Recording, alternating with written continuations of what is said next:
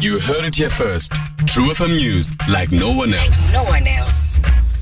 SOCDEV in the province vows to implement Africa for Africa resolutions and Proteas vow to put their good foot forward ahead of their quarterfinal ticket match. True FM, like no one else. SABC News on True FM, I'm Pindi Ndamase. Good morning. The Eastern Cape Department of Social Development has vowed to do everything in its power to ensure resolutions taken in the Africa for Africa Women's Conference are implemented. This, as the three day conference held in Port Elizabeth in the Eastern Cape comes to an end today.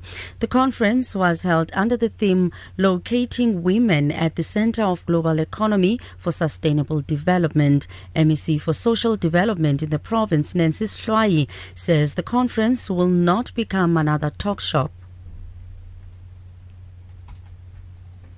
A small think tank of testing will be established, which will then uh, tease out a very clear line of action, short term and long term. We have agreed that as a department, by August, we're coming back. Just a one day thing to say, here we are. We've managed to deal with these issues in these particular regions because we have got to be practical ourselves. We want the cooperatives to enter the mainstream of the economy.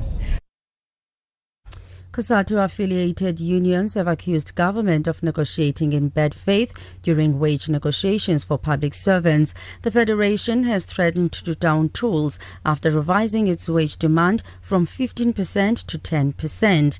COSATU chief negotiator Mugwena Maluleke says while they want a double digit increase for their members, government has done an unexpected by using monthly consumer price index to reduce its offer whatever you put on the table, um, you cannot revise it downwards. That's never happened since 1994. Once the employer does what it has done now, we regard that as pure, you know, embarking on a strike. Actually, you are damaging the trust that's supposed to be guiding the negotiations. Yes, we acknowledge there are other issues where we are talking, where we are making progress, and therefore this will spoil everything else that we have made progress on.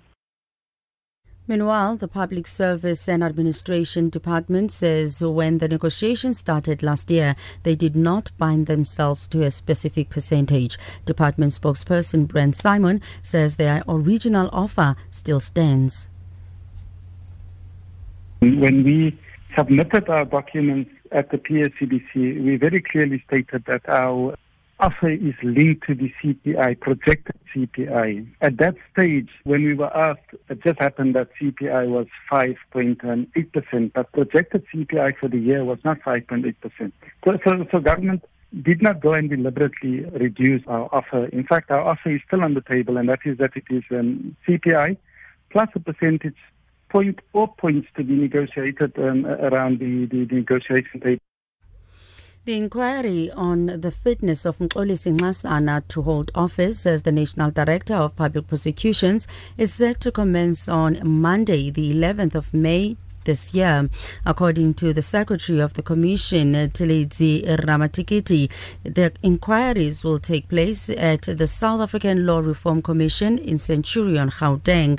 Advocate Nazeer Cassim will chair the proceedings, uh, supported by Advocate Lindiwe Nkosi Thomas and Advocate Stembiso Mdladla. In a preparatory meeting on the 26th of February this year, Advocate Cassim announced that interested parties were invited to make submissions by the 27th of March.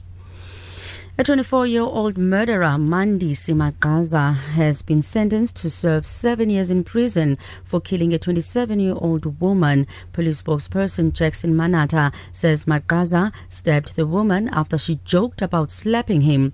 Manata says the deceased died of a stab wound in her upper body.